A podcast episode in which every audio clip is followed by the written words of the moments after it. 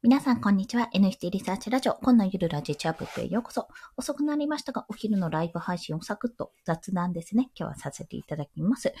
今日のお話は、できないを突き詰めるとできるになるな、というか、なるものがほとんど多いですねっていうお話をさせていただきます。まあ、これどういうことかっていうと、うん、まあ、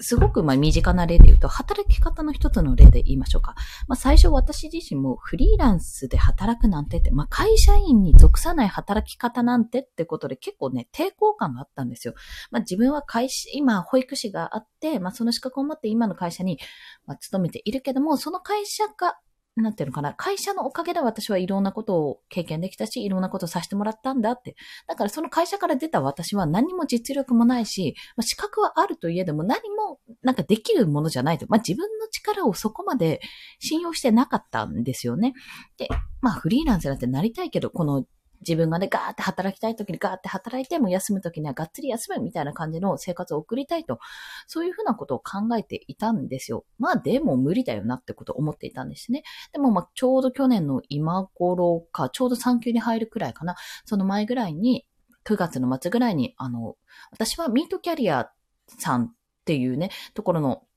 えっと、オンラインキャリアンカウンセリングを受けたんですよ。それがきっかけだったんですけども、まあそこから、あ、いろんな働きをしてる人がいるんだなってことを知りましたし、まあそれこそ副業とか兼業とかしてる方もいるし、育休中に、あの、いろいろインターンとかもある、そういったサービスもあるってことを教えてもらって、もうそれだけでも世界が広がったんですよね。視野が広がったんです。で、まあそこから、まあ今に至るって形なんですけども、結局のところ1年も経たずフリーランスになって、まああの自営として生活が成り立っているかって言ったらまだ成り立ってはいないけども、まあ少しずつ実力がついてきてるなってことを感じてるんです。で、ここで思ったのが、できないと思っていたんですよ。で、それは、あの、私もね、やる前に、ランサーズとか知ってたし、登録してたんですよ。クラウドワークスとか。でも、できなかったんですよね。あ、なんかこれもできない、わかんないしな、うん、これをどうやってやるんだろう、みたいな感じで、全くもって、あの、やろうともしなかったってところが現実かなと感じてます。まあ、これどうせ書いてあるけどできないよねって、まあ、先入観があったわけなんですよ。でも、結局、今はできてるわけなんですね。クラウドワークス系でお仕事もいただいたことあるし、実際にもやれたし、あの、まあ、クラウドワークス系じゃなくても直接お話をいただいて、ダイレクトメールとかでいただいて、納品するってこともできたんですよ。やってるんですよ、一応。じゃあ、これの違いって何かっていうと、そのできないと思っていたものの、まあ、とりあえず固定概念をさておいて、情報を得たんですよね。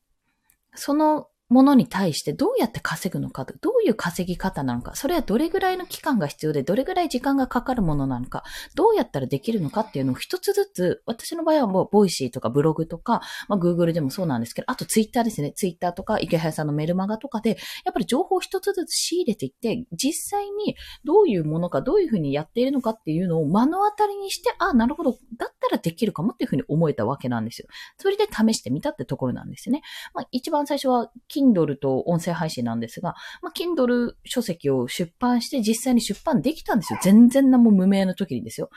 フォロワー数80人とかいいなかったんじゃないかなってぐらいの時に出してるわけなんですよ。まあそんな時にやってみて、あ、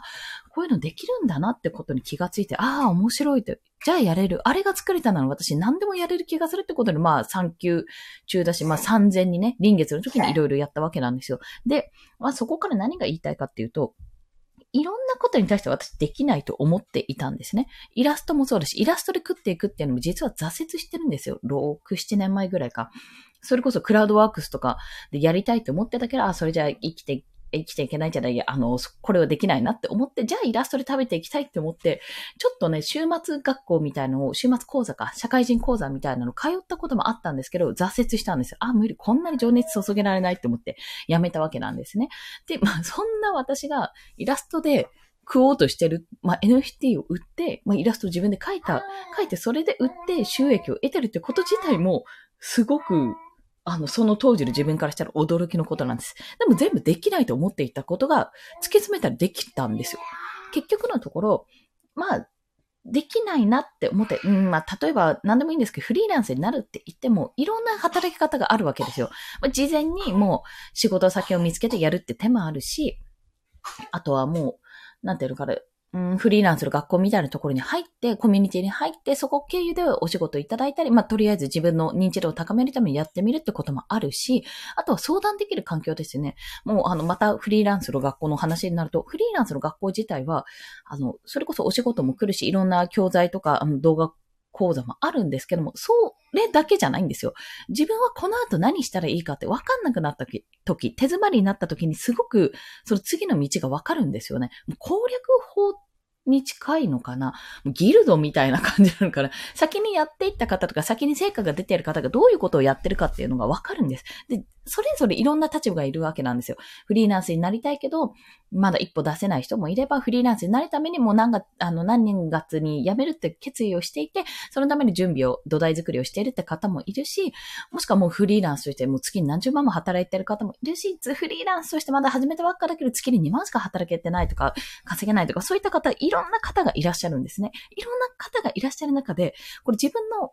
えっ、ー、と、なんて言うんだろう、その、た、立場というか段階ですね。段階ごとに知ってる人に相談できるんですよ。もう月30万とか50万とか稼いだ人って月に1万しか稼げない時に自分あんまり覚えてないんですよね。変な話。あの、やったことがじゃあそのまま生きるかって言ったらそのままもちろん活かせるけども、その時のうやむやとかどうしたらいいって気持ちってやっぱわかんないんですよ。取っておかないと、記録しておかないと。でも、それに近い人がやっぱりいるんですよね。フリーランスの学校内には。でそれってすごく重要だし、すごく心強いことで、もうその当時の、あの、や、どうやったらいいのもやもやとか、こうしたらいいのかな、時間とかどうしたらいいんだろうっていうもやもやも解決してくれますし、なおかつ一緒にやっぱりやれるってところがあるんです。もちろん後から来た人がどんどん追い抜かす姿っていうのも全然見られてるんですよ。私なんて全然追い抜かれてますよ。本当でも、それも、やっぱりでき、できない、自分にはできないって思っていたけども、一歩踏み出してみたら、いろいろ調べてね、調べてこれならできるかなって思ってやってみたことが一つできたにつながって、じゃあそこから調べてみたら実は私今までこんなのできないイラストで食うなんて無理でしょうとか、デザインで食うなんて勉強してないのに無理でしょうとか思っていたことも突き詰めていけば、あ、自分のこういうデザインでも求める人がいるんだなとか、自分のイラストでもこうやって買ってくれる人がいるってことに気づいたら、じゃあその自分のね、今の実力、スキルを持ってどうやったら売れるかっていう風な考え方になるんですよ。それがすごく重要なんですね。これ別にイラストとかウェブデザインとかじゃなくて、あ、できない。自分なんて実力ないし、なんか賞を取ったわけでもないし、実績もないしって、いろいろもうライティングでもいいですよ。音声でもいいですよ。何でもいい。すべてに通ずる。あ、できないです。自分にはそんな力はありません。じゃなくて、もうなんかダメ元でもごめんね、失敗を前提で私はちょっとやってみる、やらせてくださいって言ってやってみて、まず失敗したら失敗したら、その人がね、あの、その人とかクライアントが死んじゃうんだったらちょっとそれは別ですけども、死ぬよりね、恐ろしいことはないですよ。おそらく、あの、病気、下半身不随とか、まあ、そんなね、生命の危機を 脅かすものではなければ、もう失敗したらごめんなさいって謝ればいいって、誰かも、誰かのボイスにも聞きました。もう、最悪失敗したら本当に全身全霊を込めて謝ればいいと。でもそれくらい、まあリスクを持ちながらね、感じながらもちろんクライアントさんもやってると思うし、自分たちとしてももうそれぐらいの勢いでやると、やっぱり視界はバンって広がる。そしてできないところももっと見えてくる。あ、足りない、足りないって。この足りないって思ったことをどんどんどんどんやっていくと、突き詰めていくと、いつの間にか、あれって。1年前は何にもできないと思っていたけど、いつの間にかなんかいろいろできている自分になっているっていうことが、まあ、今日のサクッと雑談でございました。はい。まあ、テーマとしてね。なのでなんか、まあ、なんて言ったらいいんだろう。今日その話をしたわけっていうのは、ちょっと、あの、父と話をしていて、まあ、父も私の父なんで、まあ、なかなかの妙齢なんですけども、普通に還暦超えなんですけども、まあ、なんか、私は父親はすごい実力を持ってる人で、絶対これ独立した方があなた会社に買い殺されてるよってずっと思ってたんですよ。でも、本人は、やっぱずっと会社員一本でやってきたし、まあ、恩も恩義も感じているし、うんぬんかんぬんっていうことがあったから、まあ、辞める気もなかったんだなと思ってずっとそれを見ていたわけですね。でも、ここ1年とかここ数ヶ月で私が独立とか自営業を果たして、まあ、会社もね、ある程度の私は収入が得られたら会社設立も考えているので、まあ考えているとかそれをやる予定なんですよ。予定なので、まあそういったところでまあ進んでいったら、なんか父の方から変化が来た。だからもう一押しぐらいで多分あの人は独立するんじゃないかな って思ってる感じなんですね。そう、多分、あの父も、もうノウハウはわかるわけですよ。いろいろ自分一人でやってるから。ノウハウはわかるけど、結局やめて、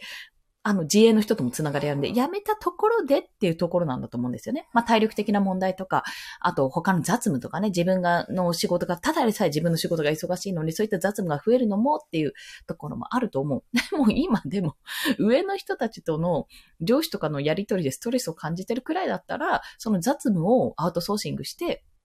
あの自分は自分でどうせズームでね、パソコンとネット環境があればなんとかなるんだから、もう自分で自営立て、立てちゃった方が、なんか取引先にもいいんじゃない？みたいなことを話して、あの、割とね、もう一押しでいけそうな感じにはなってました。はい。まあでもそれも、結局のところ、私はフリーランスの学校でそういうふうに働いてる周平さんとかイケハヤさんをはじめとして、会社員じゃなくて、もう本当に業務提携とか、アウトソーシング外注して、あの、スタッフさんとして雇っているって形で働いてるのを見ているからこそ、できるよって。で、フリーランスの学校経理多分経理とかやってくれる人探せるよ、おそらくっていうような形でできるわけなんですよ。だから最悪はそここで調べることもできるし、もしそれでね、失敗しちゃったらそれはごめん、その時はごめんっては言うけど、っていう、あの、働き方というかやり方を見出してるわけなんですね。だから、要は父親から父親も、ああ、こういうことができるんだなって GO がかかれば多分彼はやりますよ。60超えても。っていうことなんですよね。で、どんどんどんどんそういった働き方が増えていったら、おそらく今後困っていくのは、会社員で今まで一生懸命に若い頃頑張ってようやく重鎮ポストに上り詰めて、はあ、これで安泰よしよしって思っていたら、会社自体が崩れていく。もうみんな個人事業主ばっかりになっちゃってアウトソーシングするようになって、会社じゃなくてもよくねっていう風になった時に、まあ、会社って何個か残るはずなんですよ。絶対大企業とか。まあ、そういったね、信頼とかそういったもの、あの、長年続いてるものとかあるので、そういった企業は残ってきますよ。当たり前ですけど。でも、働き方は完全に変わる。というふうに感じました。そんな形で、まあ、今日は、えっ、ー、と、なんだっけ、できないを突き詰めていくとできるっていう話。まあ、だから今まではね、会社員に勤めないと大学に出て、いい大学に出て、あの、いい会社にもう新卒で入社して、そこでさ、あの、ずっとやってっていうところがもう根底から覆されてるわけですよね、今。根底から覆されてきてるので、そうなったら、じゃあどうしたらいいかって時に、一歩できない、わからないとかを突き詰めていくと、あ、意外とできるじゃんっていうことになっていくよっていう。もちろんその分の苦労とかもありますけども、あの、自分がどちらを選ぶかは本当に自由、自由なんですよ。でも、一度考えてほしい。できないって思っていたものを突き詰めてたら、あ、意外とできるもんだなっていうことがありますので、もし何かね、考えてる方とかいらっしゃったら、よろしければ、その自分がやってみたいなって思うことをとりあえず調べてみるっていうのが一つの手でございます。はい。まあ、そんな雑談をさせていただきました。NFT に関係なくて申し訳ないです。まあ、ある意味関係するんですけども、まあ、NFT もね、あの、なんだかわかんねえなって思うよりは、私はあれは、まあ、最後の最後の余談で言うと、自分のイラストを売れる、売ることができるプラットフォームだと思ってたんですよね。マーケットプレイスか。で、そこに自分のただ絵を出すだけじゃ絶対に売れないんですよ。絶対に売れない。まあ、私も少なからず L とか使ったことあるので、絶対に売れないと思ってた。でもそこに NFT っていう新しい産業、新しい技術っていうところですっごい価値を乗せたんですよね。それを最初にやっている人っていうところがめちゃめちゃブランドになるわけなんですよ。そこにうまくうまく乗っかれたのかな？うまく乗っかったかどうかわかんないけど、少なくともフォロワーさんが、ツイッターのフォロワーさんが1000人超えるくらいまで行ったので、まあそういったところでうまくできたのかななんてことを思いながら、今日も京都で、この後、ラジオを撮ったり、コーヒー飲みながらね、チョコパイ食べながら ラジオを撮ったり、あと新コレクションのね、あの、キャラクターをいろいろ作りたいなって思ってますので、いろんなラフ案を書いて、今日も京都で楽しんでいきたいと思います。はい。ということで、本日もお聴きくださりありがとうございました。それでは皆さん、良い午後を。コンでした。では、また。